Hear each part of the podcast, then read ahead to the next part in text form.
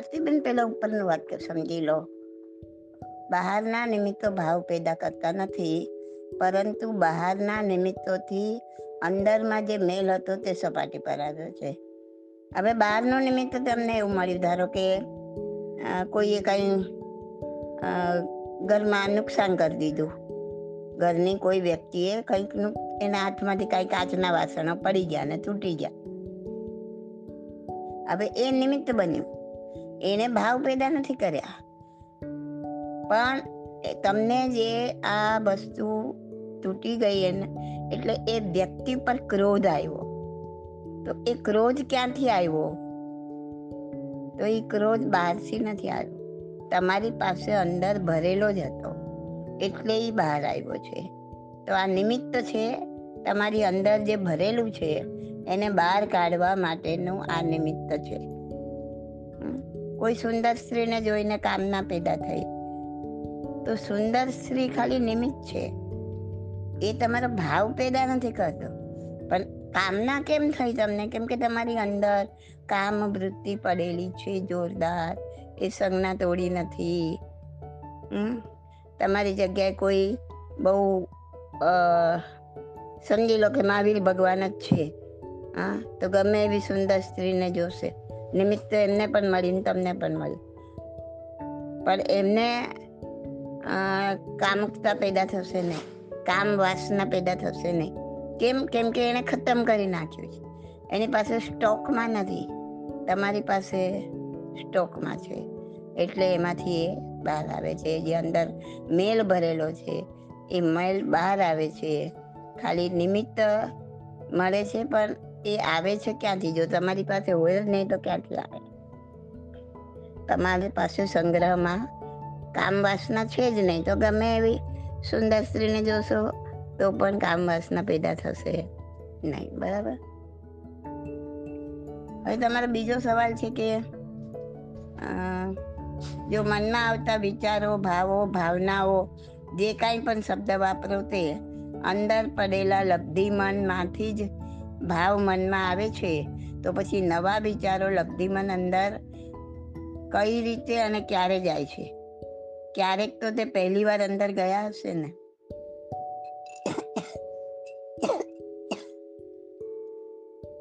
તમે કોઈ વસ્તુનું રિએક્શન આપો છો ને, ત્યારે એ કર્મ અંદર જાય છે.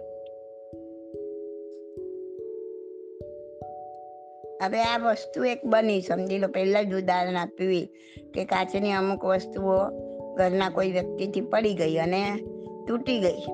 બરાબર? એ વસ્તુ બની.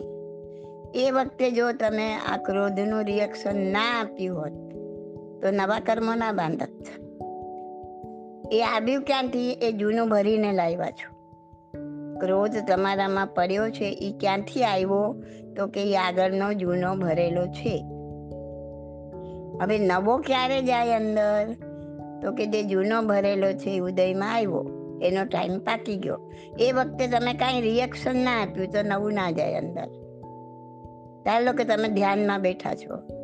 સામાયિકમાં ધ્યાનમાં છો. આ ગમે એવું બની ગયું, તમે તો ક્ષમતામાં સ્થિર છો. તમે કોઈ રિએક્શન આપ્યું નથી. તો તમે અંદર નવા કર્મ નાખતા નથી.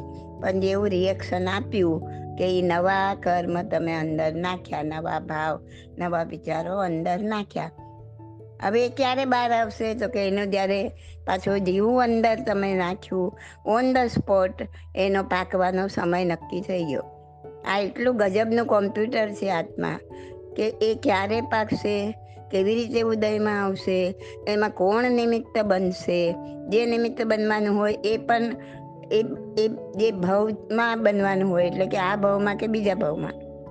તો એ સમયે એનો પણ જન્મ એ પણ ત્યાં કને માણસ તરીકે ઉદયમાં અનિમિત બનવાનું હોય તો એ ત્યાં માણસ તરીકે મળી જાય તમને. કોઈ જનાવર તરીકે તમને એ મળવાનું હોય તો એ તમને જનાવર તરીકે મળી જાય તમારા એ ભાવમાં. જે ભાવમાં પાકીને આવવાનું નક્કી છે. તો આપણા આત્માના કોમ્પ્યુટર પાસે તો આ જગતના કોમ્પ્યુટર કંઈ જ નથી. રમકડા જેવા છે. તો આ બધું જ ઓન ધ સ્પોટ નક્કી થઈ જાય છે. એમને રાહ નથી જોતા કે હું પાછળથી બધું નક્કી કરું. એ પ્રમાણે આ થાય. કોઈ રાહ નથી જોવાતી ઓન ધ સ્પોટ જેવું તમે રિએક્શન આપ્યું કે કંઈ કર્યું એટલે એનું ઓન ધ સ્પોટ ત્યાં બધું નક્કી થઈ જાય અંદર. આત્માને એ પ્રમાણેના કર્મો લાગી પણ જાય. તો આ નવા ક્યારે જાય છે અંદર ખ્યાલ આવ્યો ને? નિમિત્ત આવ્યું અને સામે રિએક્શન નથી આપ્યું તો નવું અંદર નહીં જાય. અને રિએક્શન આપ્યું તો નવું અંદર જશે. એ નવું હવે જ્યારે ઉદયમાં આવશે ત્યારે એ જૂનું બની ગયું. અને ઉદયમાં આવશે ત્યારે પાછું તમે શું કરો છો? ક્ષમતા ભાવે ભેદો છો તો નવું નહીં જાય, ત્યાં એને ખતમ થઈ ગયું એ પણ નથી વેચતા ક્ષમતા ભાવે. જેટલું ક્ષમતા ભાવે વેચો છો એટલું ખતમ. જેટલું રિએક્શન આપો છો મનમાં કે બા, મન વચન કે કાયાથી ગમે એનાથી. તો એ અંદર જમા થશે. આ ચક્ર ચાલે છે. આ ચક્રને ખતમ કરવાનું છે. તમે ધ્યાનમાં બેસીને આજે જે જૂના જૂના ભરીને આવ્યા છો, જે કાચિત નથી, એને ઉદીરણામાં મલાવીને ક્ષમતામાં સ્થિર થઈને એને નિર્જરવાના છે તો આ ચક્ર ખતમ થાય, નહીં તો નહીં થાય. ખ્યાલ આવ્યો? અને આમાં પહેલાં પછી જેવું હોતું નથી. જીવ સૌ પ્રથમની ગોદમાંથી બહાર નીકળ્યો, ત્યારે કર્મની સાથે જ નીકળ્યો છે, એકલો જીવ નથી. જીવ જો કર્મ વગરનો બહાર નીકળ્યો તો તો અહીંયા રહેત જ શું કામ? સીધો ઉપર જતો રહે ને? કર્મ વગરનો જીવ, એટલે કર્મના ભાર વગરનો જીવ, એ તો સીધો ઉપર જાય. એ એ રે જ નહીં જો કર્મ ના હોય તો. એટલે બહાર આવ્યો કર્મની સાથે જ. જેમ ખાણમાંથી સોનું તમે કાઢો છો, એમાં પહેલાં પછી જેવું નથી હોતું. સોનું અને માટી કે મેલ મિક્સ જ હોય છે. પણ જેમ એમાં માટી કે મેલ મિક્સ હોય, એમ આત્માની સાથે કર્મ મિક્સ જ હોય છે. એ કુદરતી રચના છે, એમાં કોઈ સવાલ નથી. પણ એ એક ચાન્સ છે કે તમે તમારા બધા કર્મોને ખતમ કરીને આત્માને મુક્ત કરી શકો છો. એના ભવચક્કર બંધ કરી શકો છો. એ શક્તિ માણસને આપી છે. જો એનો ઉપયોગ કરવામાં આવે તો. જેમ કે સોનું, એને તમે માટી સાથે જ બહાર કાઢો છો. બહાર આવે છે. પછી એને તમે તપાવીને શુદ્ધ કરીને ચોખ્ખું સોનું બનાવી શકો છો. પણ એ ખાંડમાંથી કેમ માટીની સાથે ગંદકીની સાથે એનો નો આન્સર એ એમ જ છે, કુદરતની રચના એમ જ છે. એમાં પહેલાં માટી કે પહેલું સોનું? નોબડી છે ખ્યાલ આવે છે? એવી રીતના આમાં પહેલા વિચારો ક્યારે ગયા અંદર? અથવા તો પહેલું કર્મ ક્યારે બાંધ્યું? એનો કોઈ આન્સર છે નહીં. કર્મ સાથે જ નિગોદમાંથી જીવ બહાર આવે છે. અને એ શક્તિ છે માનવ જન્મ મળે ત્યારે જો એ શક્તિનો ઉપયોગ કરી સાધનામાં ઉતરી અને કર્મો ખતમ કરતા જાઓ, નિર્જરતા જાઓ નિર્જરતા જાઓ તો જ્યારે એક પણ પાપ કર્મ કે એક પણ પુણ્ય કર્મ નહીં બચે, ત્યારે તમારો આત્મા મુક્ત થશે. ફરીથી એને કર્મો લાગશે નહીં. જેમ કે એકવાર સોનું ચોખ્ખું થઈ ગયું તપાવી કરીને. પછી તમે એને માટીમાં મૂકી રાખો ને પંદર દાડા, પછી કાઢો ને તો બી એ સોનું જ રહેશે. એમાં માટી પછી મિક્સ નહીં થાય, ગંદકી મિક્સ નહીં થાય. એમ આત્મામાં પણ ફરીથી એક વખત ટોટલી કર્મો બધા તમે નિર્જરી નાખ્યા. એક પણ પુણ્ય નથી બચ્યું, એક પણ પાપ કર્મ નથી બચ્યું. તો એ આત્મા મુક્ત થઈ ગયો. પછી ક્યારેય એને કર્મો લાગશે ઓકે, ખ્યાલ આવ્યો?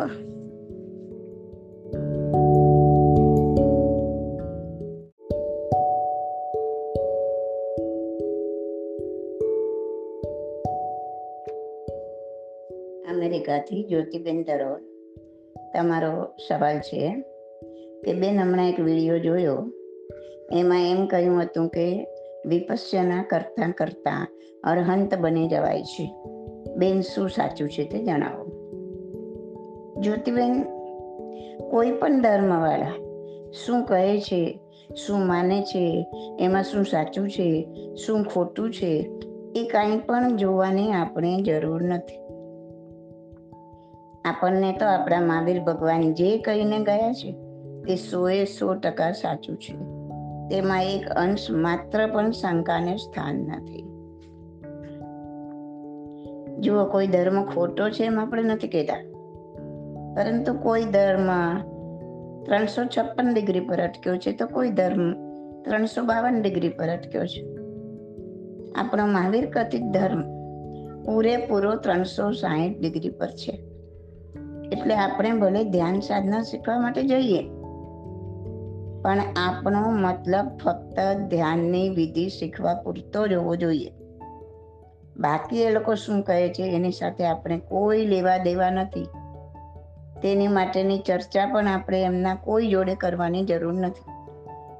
દરેકને પોતાનો ધર્મ જ સાચો અને સારો લાગે. એટલે આપણે મૌન રાખીને સાધના વિધિ શીખી લેવી. પણ આપણા કે એમના ધર્મની કોઈ પણ જાતની ચર્ચા કરવી નહીં. બીજું એ સમજો કે આ બે અઢી હજાર વર્ષ પહેલાની વાત છે. એ વખતે એ લોકો કયા શબ્દનો અર્થ શું કરતા હશે તે પણ આપણને ખબર નથી. કદાચ આપણે જેને સમ્યક દર્શન કહીએ છીએ ને, એ પ્રાપ્તિને એ લોકો ત્યારે અરંત કહેતા હોય. બની શકે ને? આટલા વર્ષો પછી શબ્દને અર્થ બધું ફરી ગયું હોય. એટલે એમની શું માન્યતા છે એમાં અંદર ઉતરવાની જરૂર નથી. આપણા સિદ્ધાંતોને બરકરાર રાખીને જે થતું હોય તે કરો. સંપૂર્ણ મૌન રાખવું. પાંચેય મહાવ્રતોનું પાલન કરવું. મન વચન કાયાને સ્થિર કરી કર્મોના આશ્રવને રોકવો. તેથી જૂના કર્મો ઉદીર્ણામાં આવે. તેને ક્ષમતા ભાવે વેદવા આ રીતે એક એક કર્મને નિર્જરતા જાઓ આ બધું આપણા જૈન ધર્મના સિદ્ધાંતને સુસંગત છે. બુદ્ધ ભગવાને પણ આપણા પાર્શનાથ ભગવાન પાસે દીક્ષા લીધેલી. માટે આપણી જ આ ધ્યાન સાધના વિધિ કાલક્રમે ભારતમાંથી જ લુપ્ત થઈ ગયેલી. કેમ કે આપણું કોઈ ભારતની બહાર ગયું નહીં. પણ એક બ્રહ્મ દેશમાં બહુ ઓછા લોકોએ ગુરુ શિષ્ય પરંપરાએ આ વિધિ સાચવીને જે બી હતી એવી સાચવીને રાખી.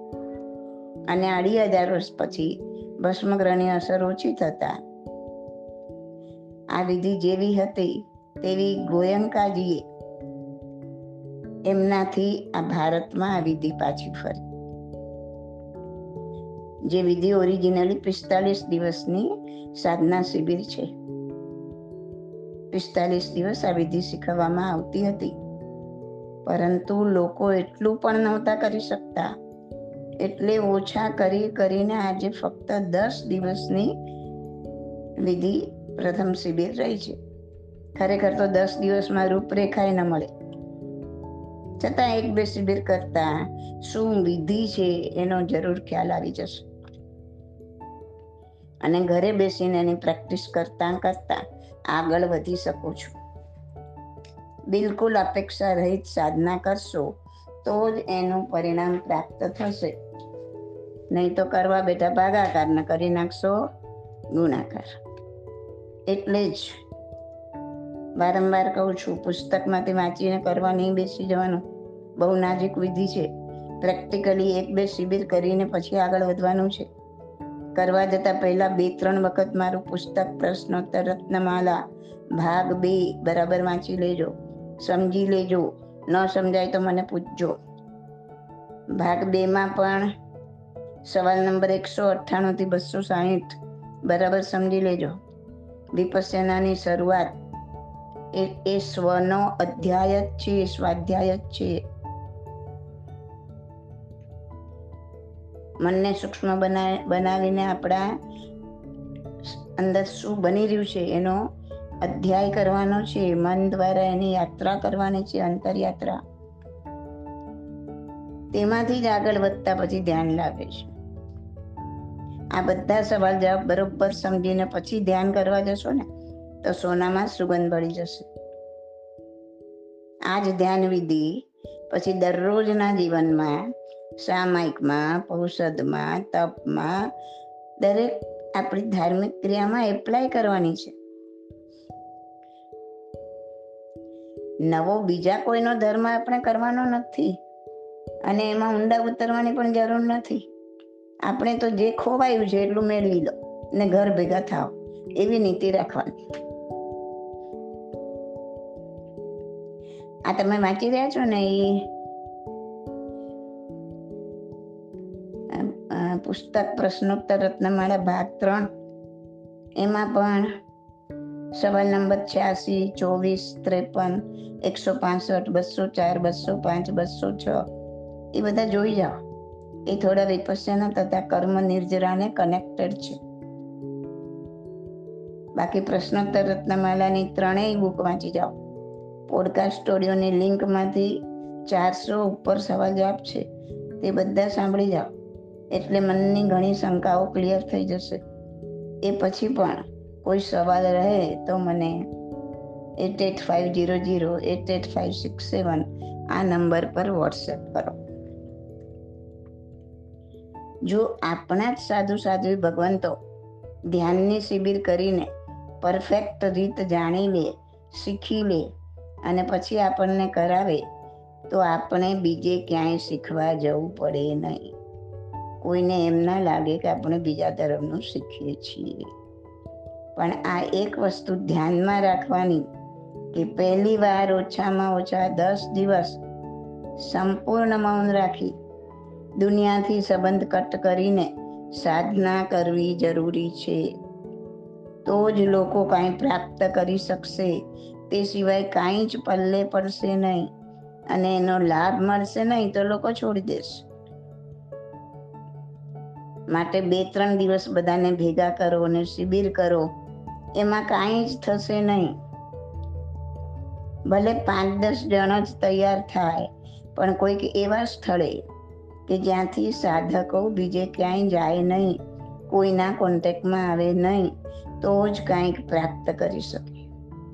એટલે શિબિર આયોજન કરનારે વિપસ્યના સાધના સેન્ટરમાં રહી, બરાબર સાધના શીખી લઈ તેમાં કાંઈ પણ ભેળસેળ કર્યા વગર શુદ્ધ સ્વરૂપમાં આ વિદ્યા બીજાને આપવી, જેથી દેનાર અને લેનાર બંનેને ફાયદો મળે.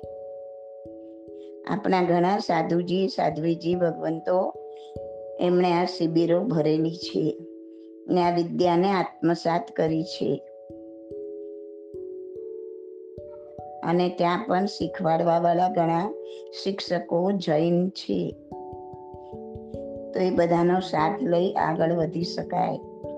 આપણું લક્ષ્ય ફક્ત વિપસ્યના વિદ્યા શીખવાનું. અને આપણી બધી જ ક્રિયામાં અને આપણા રોજિંદા જીવનમાં એને એપ્લાય કરવાનું.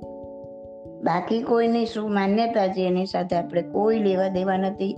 એમાં માથું મારવાનું નહીં, એમાં અંદર ઉતરવાનું નહીં. અને સો ટકા શ્રદ્ધા રાખવાની. વિશ્વાસ રાખવાનો કે મારા ભગવાને જે કીધું છે એ સંપૂર્ણ સત્ય છે. એમાં શંકાને કોઈ સ્થાન નથી.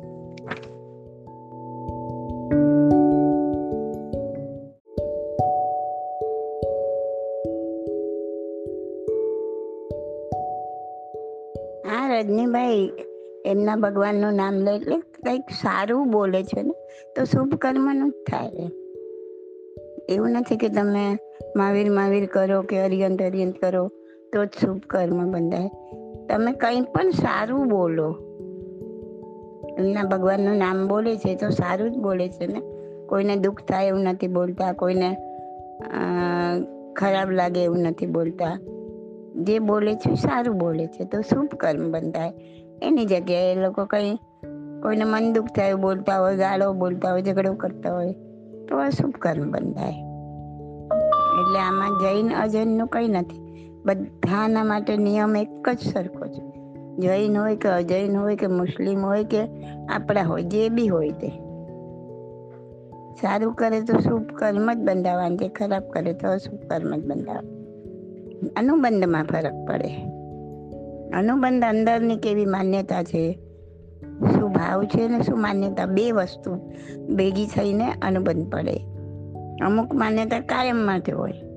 હવે આપણે આમ આપણે ગાય, ભેંસ બકરાને ના મારીએ, પણ ઘરમાં વાંડાને મારવાની દવા છાંટીએ, મચ્છરને મારવાનું કરીએ, તો એ એવી હિંસા આપણને ચાલે છે એવું આપણા માન્યતામાં આવી ગયું. તો એ ચોવીસે કલાકની માન્યતા રહેવાની આપણી અંદર. તો એ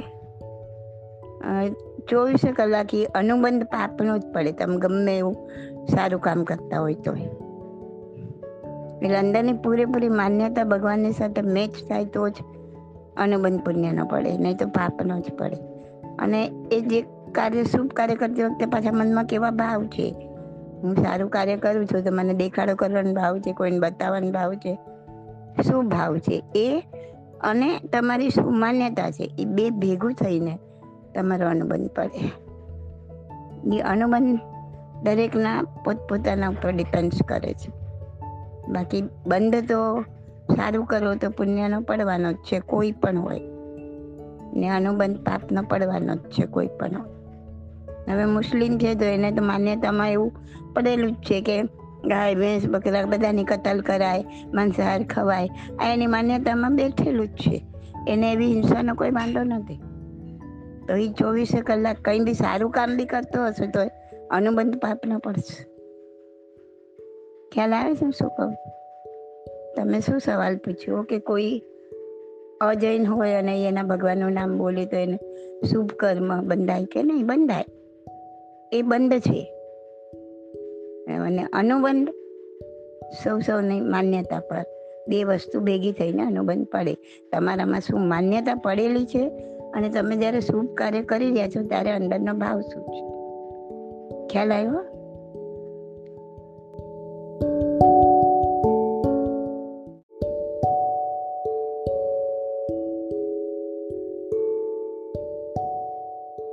જ્યારે કોઈ જીવ મોક્ષે જાય ને ત્યારે દેવ દુંદુભી વાગે. અને ત્યાં રહેલા દેવ લોકોને એટલું ખ્યાલ આવે કે કોઈ મોક્ષે ગયું છે. અને જો બાજુમાં નજીકમાં હોય તો ખબર પડે કે આ મોક્ષે ગયા. પણ દેવદુંદુભી વાગે એટલે કોઈ મોક્ષે ગયું એટલી તો ખ્યાલ આવે. અને બાકી ઘણા બધા કેવલી ભગવંતો વિચરણતા હોય. ચોથા આરામાં તીર્થંકર વિચરણતા હોય, તો જેમાં આપણને સાધુ ભગવંતો વ્યાખ્યાનમાં બીજી બીજી વાતો કહે છે. એમ આ મોક્ષે ગયા એમ પણ વિચરણતા કેવડી તો જાણે જ, પોતે કેવડી થઈ જે છે એ તો જાણે જ. અને અત્યારે પાંચમા આરામાં જેમ આપણને આ બધું શો કરવાની બહુ ઈચ્છા થાય છે કે બધાને ખબર પડે, ફલાણું આમ છે, ઢીકણું આમ છે, હું આમ છું. એવું ચોથા આરાના લોકો નહોતા, એ લોકો તો બહુ સરળ સ્વભાવિક એમને કંઈ પડી નથી ને કંઈ બતાવવાની પડી નથી, કાંઈ નથી પડી. ખાલી પોતાના આત્માનું કેમ કલ્યાણ કરવું ને? પોતે કેમ છૂટવું? એટલે એ લોકોને કોઈને બતાવવાની પણ ઓલી હતી નહીં, કે બધા જાહેરાત કરે કે અમને કહેવત જ્ઞાન થયું. એટલે એ જરૂરત જ નથી એમ. લોકોનું સાધ્ય આ જ હતું. ખ્યાલ અને ચોથા ચોથારામાં તો કોઈ કેવલી ભગવાનને પૂછો તો એ જણાવે તમને. પણ કોઈ વ્યક્તિ સાથે તો મતલબ જ નતો ને. કે આ રાજેશભાઈ કે મોક્ષ ગયા કે ફલાણાભાઈ મોક્ષ ગયા એની જોડે કોઈ લેવા દેવા જ નતું. કોઈ જીવ છૂટ્યો મોક્ષ ગયો બસ. ખ્યાલ આવ્યો?